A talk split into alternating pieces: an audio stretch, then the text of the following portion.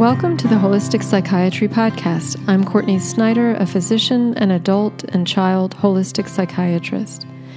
In this podcast, I discuss cutting edge research into the root causes of brain related symptoms, alongside ancient understanding of health and well being. From these left brain and right brain perspectives, I discuss interventions, tools, and mindsets that we can use not only to heal, but to thrive. In the last episode, I discussed the relationship between our brain, our immune system, and our stress hormone response. I talked about mast cells, which are immune cells in the body, microglial cells, which are immune cells in the brain, and a stress hormone from the brain called corticotropin releasing hormone. I discussed the life of Charles Darwin as an example of someone with chronic and acute inflammation resulting in a range of physical and brain related symptoms. In this second of two episodes on inflammation, I'll discuss symptoms that can occur when mast cells destabilize. I'll talk about mast cell activation syndrome, and I'll talk about strategies and interventions for calming these mast cells down so that we can lower inflammation and lower secondary brain inflammation. After the last episode, someone kindly posted a quote by Darwin on YouTube, and it was as follows I am forced to live very quietly and am able to see scarcely anybody and cannot even talk long with my nearest relations. So, after Darwin had returned from that five year voyage that I described in the previous podcast, he essentially became a recluse due to symptoms very fitting with what would be a panic disorder diagnosis. His episodes of severe anxiety were often accompanied by heart palpitations, shortness of breath, feelings of impending doom, hysterical crying, and severe nausea and vomiting. He also had episodes of depersonalization, and this is where you can feel that you're outside yourself and because of these symptoms, he would dread leaving his home and would also likely be given the diagnosis of agoraphobia. Darwin was struggling with fatigue, both physical and mental, and also severe gastrointestinal symptoms and eczema. And though we don't know the triggers for Darwin's symptoms, we do know that he had described stress as being one of the triggers. And to remind you from the last episode, the way stress can trigger acute inflammation is through a stress hormone from the brain called corticotropin releasing hormone that can be released when there's not enough cortisol being put out. And that hormone from the brain can trigger mast cells and microglial cells, which are immune cells in the brain. And the mast cells can themselves trigger the microglial cells in the brain.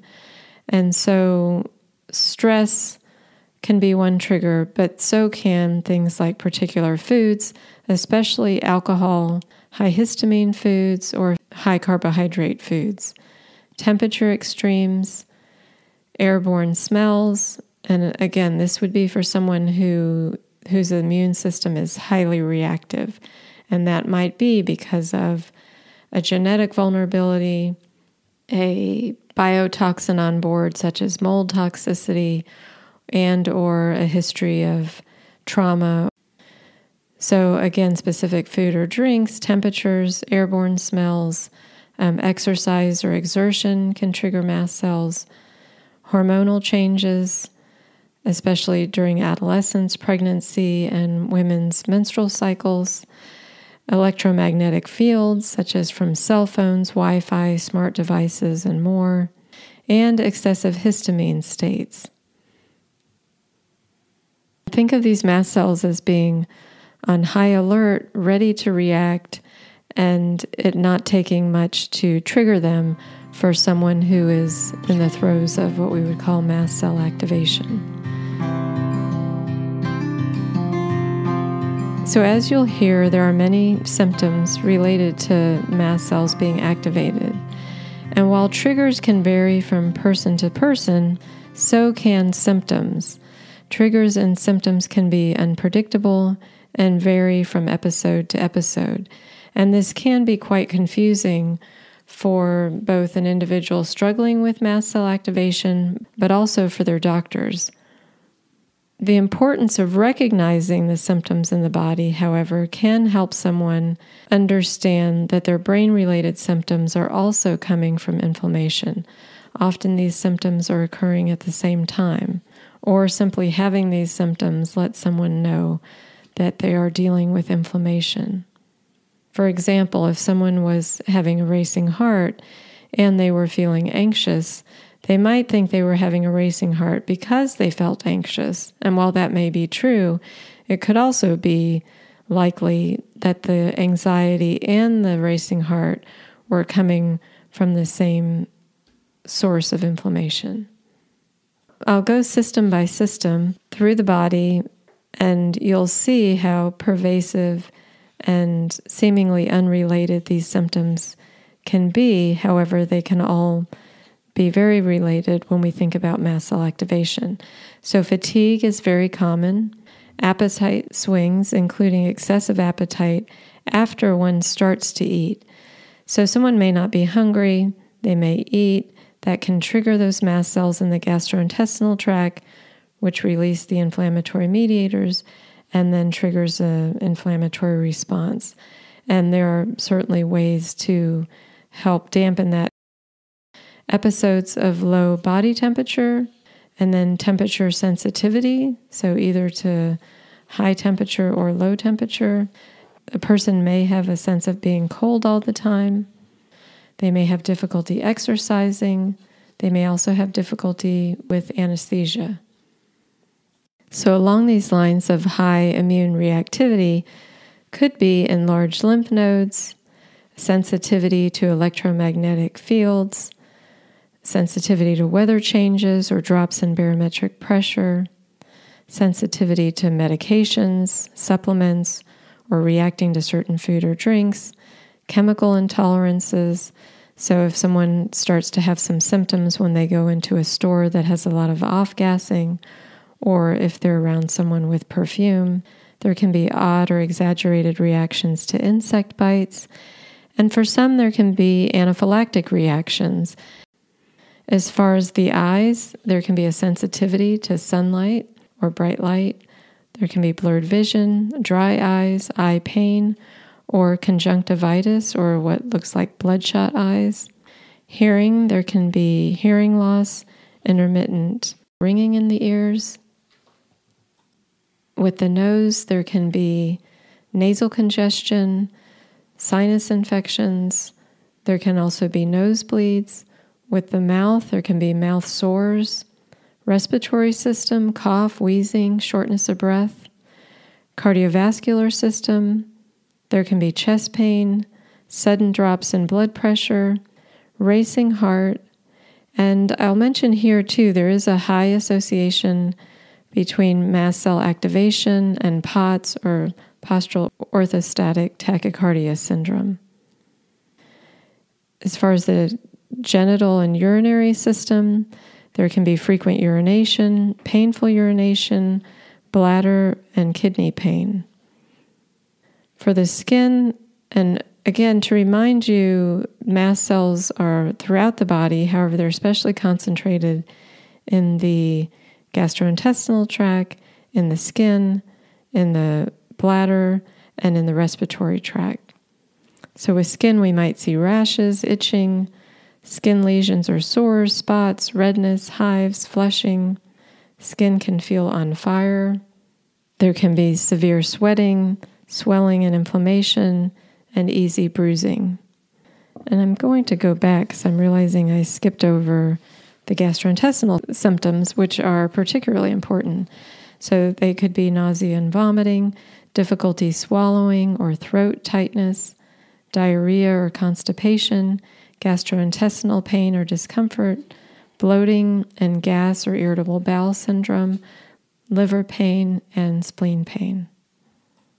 There can be a number of musculoskeletal symptoms as well. And as I mentioned, POTS and mast cell activation, know that the third of this triad can be hypermobility. So, being double jointed, particularly flexible, or for some, even having Ehlers Danlos syndrome, there is a high association with mast cell activation. So, having hypermobility within one's family can be a red flag for mast cell activation. And this is something I'll talk about in a future podcast episode. One could have joint pain, bone pain, and muscle pain. Uh, from a neurologic standpoint, headaches, migraines, dizziness, lightheadedness, fainting, vertigo or problems with balance, unexplained weakness or what I call jelly legs, difficulty walking, numbness and tingling in the face and extremities, nerve pain, persistent body or tissue pain. Other signs that may be less acute but are nonetheless related are anemia, B12 deficiency, thyroid problems, enlarged liver or spleen, hair loss, osteoporosis, and osteopenia, including in young individuals. And last but certainly not least would be psychiatric symptoms. And this can be intense anxiety or panic attacks, depression, mood swings, agitation or anger, severe fatigue, insomnia, brain fog, problems with memory and other cognitive issues, and suicidal ideation or suicidal thinking. So, Darwin was having an exaggerated immune response and he was having panic attacks. From a conventional model, these are thought of as very different phenomenon, one being very physiologic and one being very psychologic. However, if you consider the similarities between an anaphylactic reaction and a panic attack, you'll see that there's striking similarities. Anaphylaxis is a mast cell mediated allergic response that occurs within minutes, even up to 30 minutes after exposure to an allergen, an example being a peanut. Symptoms include hives, itching, flushing or pale skin, low blood pressure, constriction of your airways, and a swollen tongue or throat, which can cause wheezing and trouble breathing. There can be a weak and rapid pulse, nausea, vomiting or diarrhea, dizziness, or fainting. Panic attacks are considered to be triggered by certain situations, and again, they also come on suddenly. Symptoms include shortness of breath, dizziness, nausea, and or abdominal cramping, racing heart, chills or hot flashes, sweating, headache, tingling sensation of the skin, derealization, chest pain, tunnel vision, agitation, or aggression. So, yes, while a peanut allergy in one person can trigger anaphylaxis, an emotional trigger, for example, a sensation associated with a traumatic event or an, ups- or an upsetting thought, can trigger mast cell activation and thus a panic attack. Despite the classic understanding of panic, it is very likely that some people having panic attacks are actually reacting to other mast cell triggers, whether it's something they ate or an environmental exposure such as mold toxins in their environment and or high EMF exposure or even high allergens. And none of this is to discount the psychologic or emotional triggers that can result in the same inflammatory response. I'd like to share something I wrote about mast cell activation from a day to day experience. This was based on my own experience, many people that I have seen, and I would suspect much of this would also apply to Darwin. If you have mast cell activation, you have strange symptoms and or you have a lot of symptoms that by themselves would not be of concern. You may just think it's bad luck. Either way, you can't put your finger on the problem, and neither can the psychiatrist, the dermatologist, the neurologist, the ENT, the pulmonologist, the cardiologist, the urologist, the gynecologist, the allergist, or the ophthalmologist each look at just one part of the body. Without answers, you may conclude that in some way you are the problem. It must be anxiety or psychological issues at play. After all, you seem anxious and depressed, and likely you are, and not just because you're physically sick or because you're demoralized by the medical system, but also because your brain is inflamed, like other parts of your body. You eventually decide seeking physicians' help causes more harm than good. The fatigue leaves you moving through sludge. The brain fog keeps you from being able to organize your thoughts enough to solve problems or to make plans. If you even recognize that there are triggers, you become seduced by the seeming level of control. Just when you think you've identified and removed the trigger, the rug is pulled out from under you. You're hit again with what feels like the flu, headaches, body aches, depressed mood, fatigue, inattention, and whatever mast cell symptoms plague you. Only after the fog clears are you able to wonder about triggers. When you're not blaming yourself for your symptoms, you're trying to figure out what else you could avoid and do to prevent them. You become consumed with your health, not because you're a hypochondriac, but because your limbic system, the part of the brain that senses threat, is sensing a problem, a danger, and you're trying desperately to figure it out. And because toxicity is not something that we're thinking about, triggering our limbic system. This isn't on our radar. Your body is not only defying you, it's triggering you. With every unusual symptom comes a reminder that things aren't right. Your mind looks for answers and lands on extremes, and those extremes being what we can find in our conventional medical model. You may worry that you have a yet to be diagnosed neurologic condition that is not advanced enough to show up on test. You think you're worried because of the symptoms. If the symptoms were gone, your worries and fear would be gone too. It never occurs to you that the anxiety might be just another symptom. It could be coming from the same source as the palpitations or the itching. One isn't necessary or only leading to the other. How can you be reactive to so many things? When did you become the person who can't harness enough energy or interest to stay connected with work, friends, or even easily engage with those you love? When did you become one who has so many abilities but no fuel, no motivation, and at times not even an ability to care? The sick irony is you don't look sick, you look normal.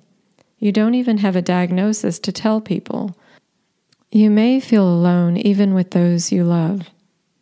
And after being knocked down figuratively and literally so many times, you're afraid to feel hopeful. Will things ever change? You hope they will, but all the paths, the doctor's appointments, the environmental avoidance, the dietary restrictions you've taken have only led to shame, isolation, and further suffering. If you've had mast cell activation and or brain inflammation, you have likely said to yourself, I don't want to live like this anymore, when you were in the throes of a mast cell activation episode. And then perhaps two to three days later, you were fine.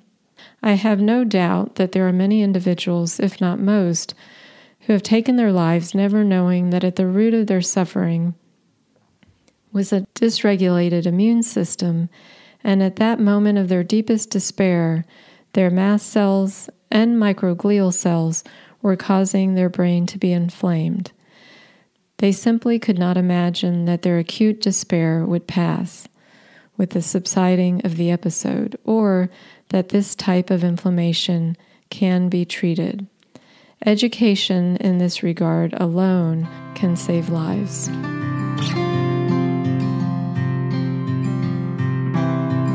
I'd mentioned previously that Darwin likely had mast cell activation syndrome, which essentially is a condition that causes mast cells to release an inappropriate amount of these inflammatory mediators into the body. Finding that one meets criteria, however, for a diagnosis of mast cell activation doesn't answer why someone is having this in the first place.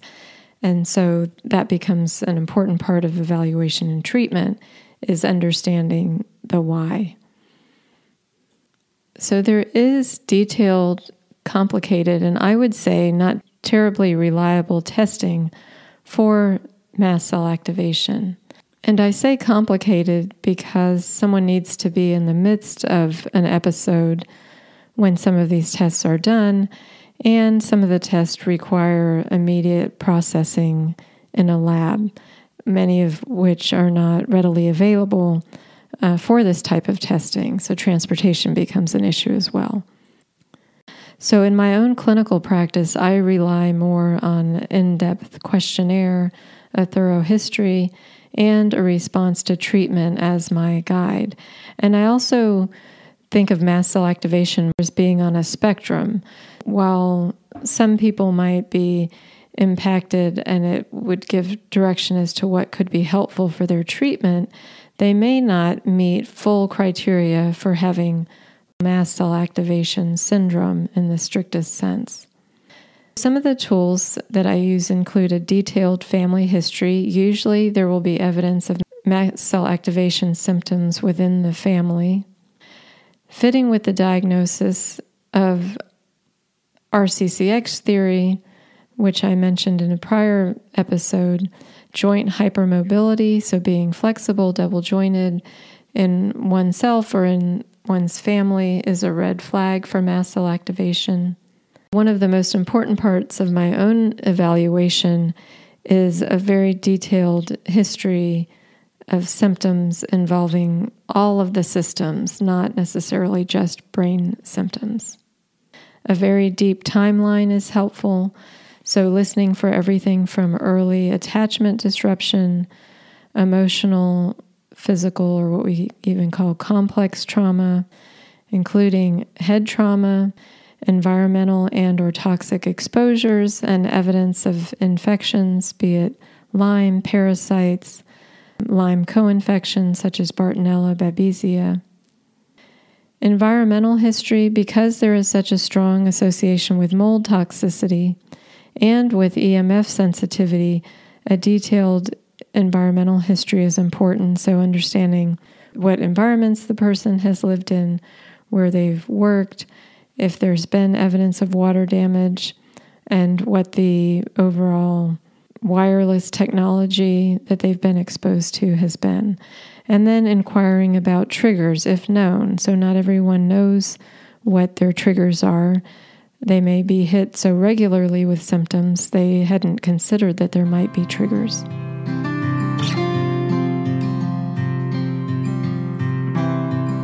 When it comes to treatment, the first point I would make is education. And though this is extremely important, know that it's also a double edged sword. On one hand, the education helps the person step outside their symptoms and watch what is going on. They can realize that inflammation, especially acute inflammation, will pass and that treatment can help to lessen their symptoms. And this can be occurring while we're identifying what the source of inflammation is in the first place.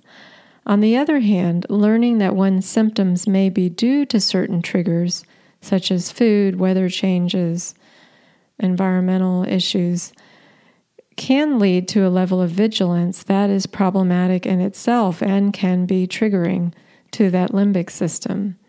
So, this requires a balance of education with strategies to lower the physiologic stress response, and also recognition that thinking about such things as triggers and treatment and such needs to be compartmentalized so that it's not taking over someone's entire day.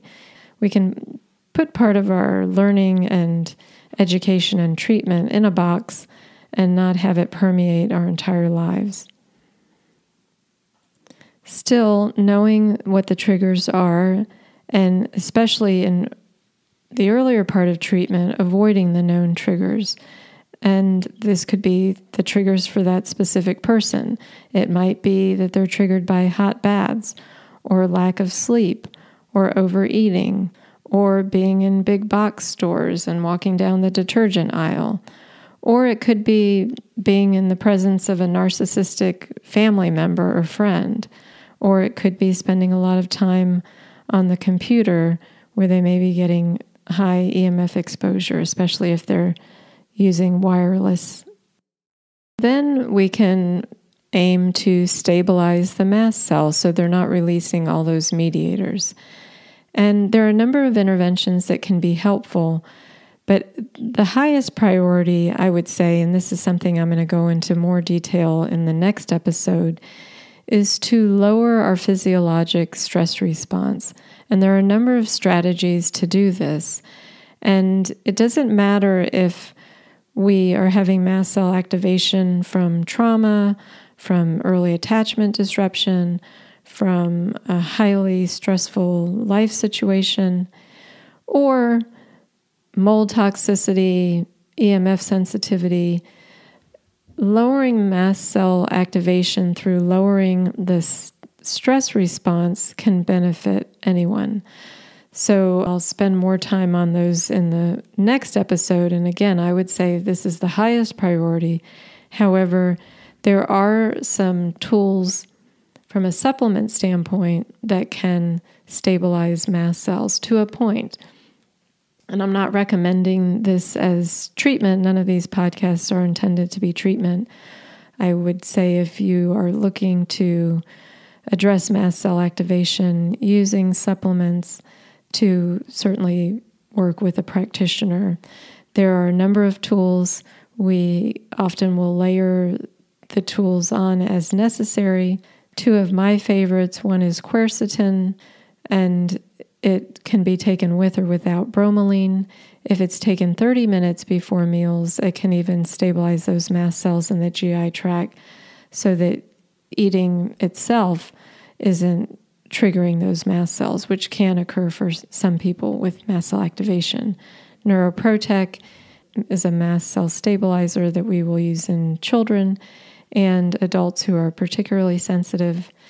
CBD oil, which has been shown to be helpful with depression, sleep, anxiety, and pain, also has mast cell stabilizing effects and is likely part of why it is impactful in those areas.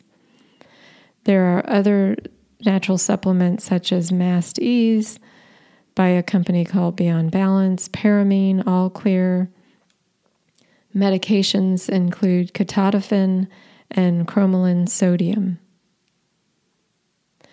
If we could completely stabilize mast cells, then we wouldn't need antihistamines, but often we do both a mast cell stabilizer and an antihistamine to provide as much relief as possible, especially early in treatment as we're trying to get to the roots of the mast cell activation. Histamine, again, is just one of the mediators that the mast cells release, but it's one that can further trigger mast cell activation. So it can cause a lot of well known symptoms. Histamine can cause skin issues, upper respiratory allergies, but it can also cause brain fog, fatigue, and depression, especially for those who are undermethylated, which I've talked about before. And when we are undermethylated, we don't break down histamine particularly well. So, antihistamines block H1 receptors and while many people with simple seasonal allergies can benefit from one 24 hour antihistamine, often those who have mast cell activation can benefit from one twice a day, and on rare occasions, even one three times a day. And surprisingly, for many, this can help with brain fog, fatigue, and even addictive type behaviors that histamine can appear to drive. This has been a good tool to use initially again while identifying and addressing root causes. Some practitioners will use H2 blockers, so these would be things like Zantac and Pepcid, which are marketed to decrease stomach acid, though they also can have uh, neuropsychiatric benefits for some individuals. The reason that I don't find it useful in my practice is because so often I will see individuals that have candida or yeast overgrowth, often occurring in conjunction with mold toxicity. But lowering the stomach acid is not beneficial in this regard and appears to worsen those problems. Aside from stabilizing mast cells and blocking histamine receptors, we can also remove sources of inflammation and histamine. So, this could be addressing allergens in the environment, so air purification, allergy covers on pillow or, and mattress. It can be addressing water damage if someone has mold toxicity and is in a water damaged space and being exposed to mold, then that could trigger immune reactivity. High EMF exposure can trigger mast cells. So, addressing as many of those exposures as is possible and practical. Anti inflammatory diet can be helpful, as can be lowering histamine in one's diet. So, sugar is inflammatory, really for everyone, for a number of reasons.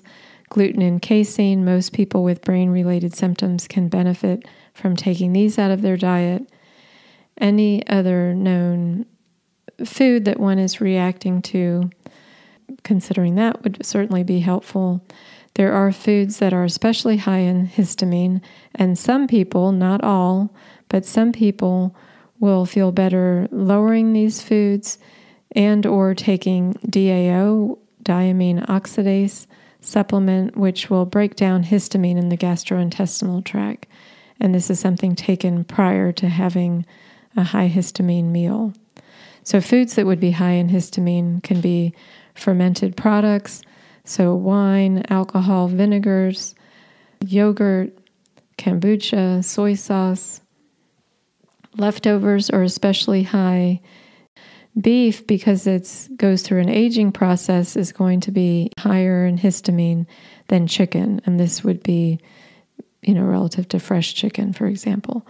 Avocado, cinnamon, citrus, and tomato products are also high in histamine. Next would be to address toxicity. And in my experience, mold toxicity, because of the way it, in, it will disrupt the immune system, I find it to be the most common cause of mast cell activation in my practice. Addressing digestion and the microbiome becomes very important. Undigested food in the lower digestive tract can be a source of fermentation, toxicity, and inflammation. Some individuals can benefit from support with digestive enzymes and a supplement called betaine HCl. Addressing parasites, candida, mold, toxicity and colonization if present. And this could be the sinuses and or gastrointestinal tract. This would be important in calming those mast cells down. Addressing one's nutrient status. And i've talked previously about copper overload methylation imbalances pyrrole disorder so i won't focus on that here but know that rarely does someone have mast cell activation or nutrient imbalances in isolation. There's a great deal of overlap between mast cell activation and pyrrole disorder and undermethylation. If you look closely at pyrrole symptoms, you'll see that most are similar to those of mast cell activation and connective tissue symptoms. Our understanding of pyrrole disorder comes out of the nutrient perspective and the understanding of mast cell activation comes out of the immune perspective, but it doesn't necessarily mean that these are separate phenomena. As for methylation, we need methylation to break down histamine. So if you are undermethylated and thus have difficulty breaking down histamine, and then periodically you're slammed with histamine because of mast cell activation, then you would likely be more symptomatic than someone else who is not under methylated.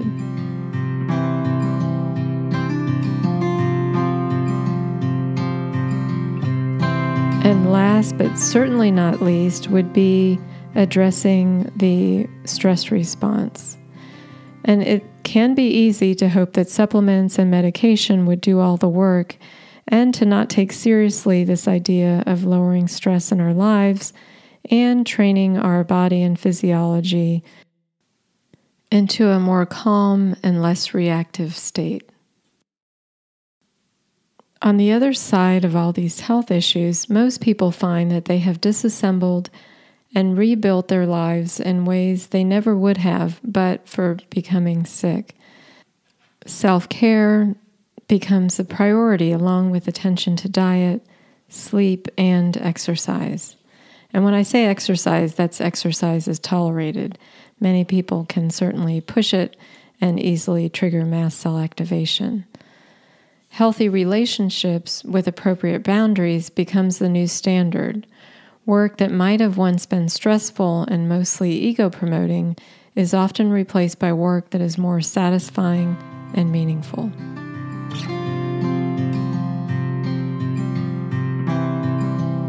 So, in the next episode, I'll talk about ways we can lower our physiologic stress response as a means to stabilize mast cells, but also calm our autonomic nervous system and lower our limbic system reactivity. This could be beneficial for someone who has full mast cell activation syndrome, for someone who's dealing with a lesser degree of mast cell activation, and for anyone living in these modern times as we're all dealing with physiologic stress and psychologic stress. So, the tools and practices that I'll be mentioning will include those that we can use in the moment to lower our stress response, but also daily practices that we might consider that can train our physiology so that it is in a less reactive state. To be notified of upcoming episodes, please consider subscribing at CourtneySnyderMD.com, where I also have blog posts related to the root causes of brain related symptoms. If you'd like to help me get this information out into the world, please consider liking, sharing, or commenting on Instagram, Facebook, or YouTube. I look forward to connecting with you in a future podcast. Until then, take care.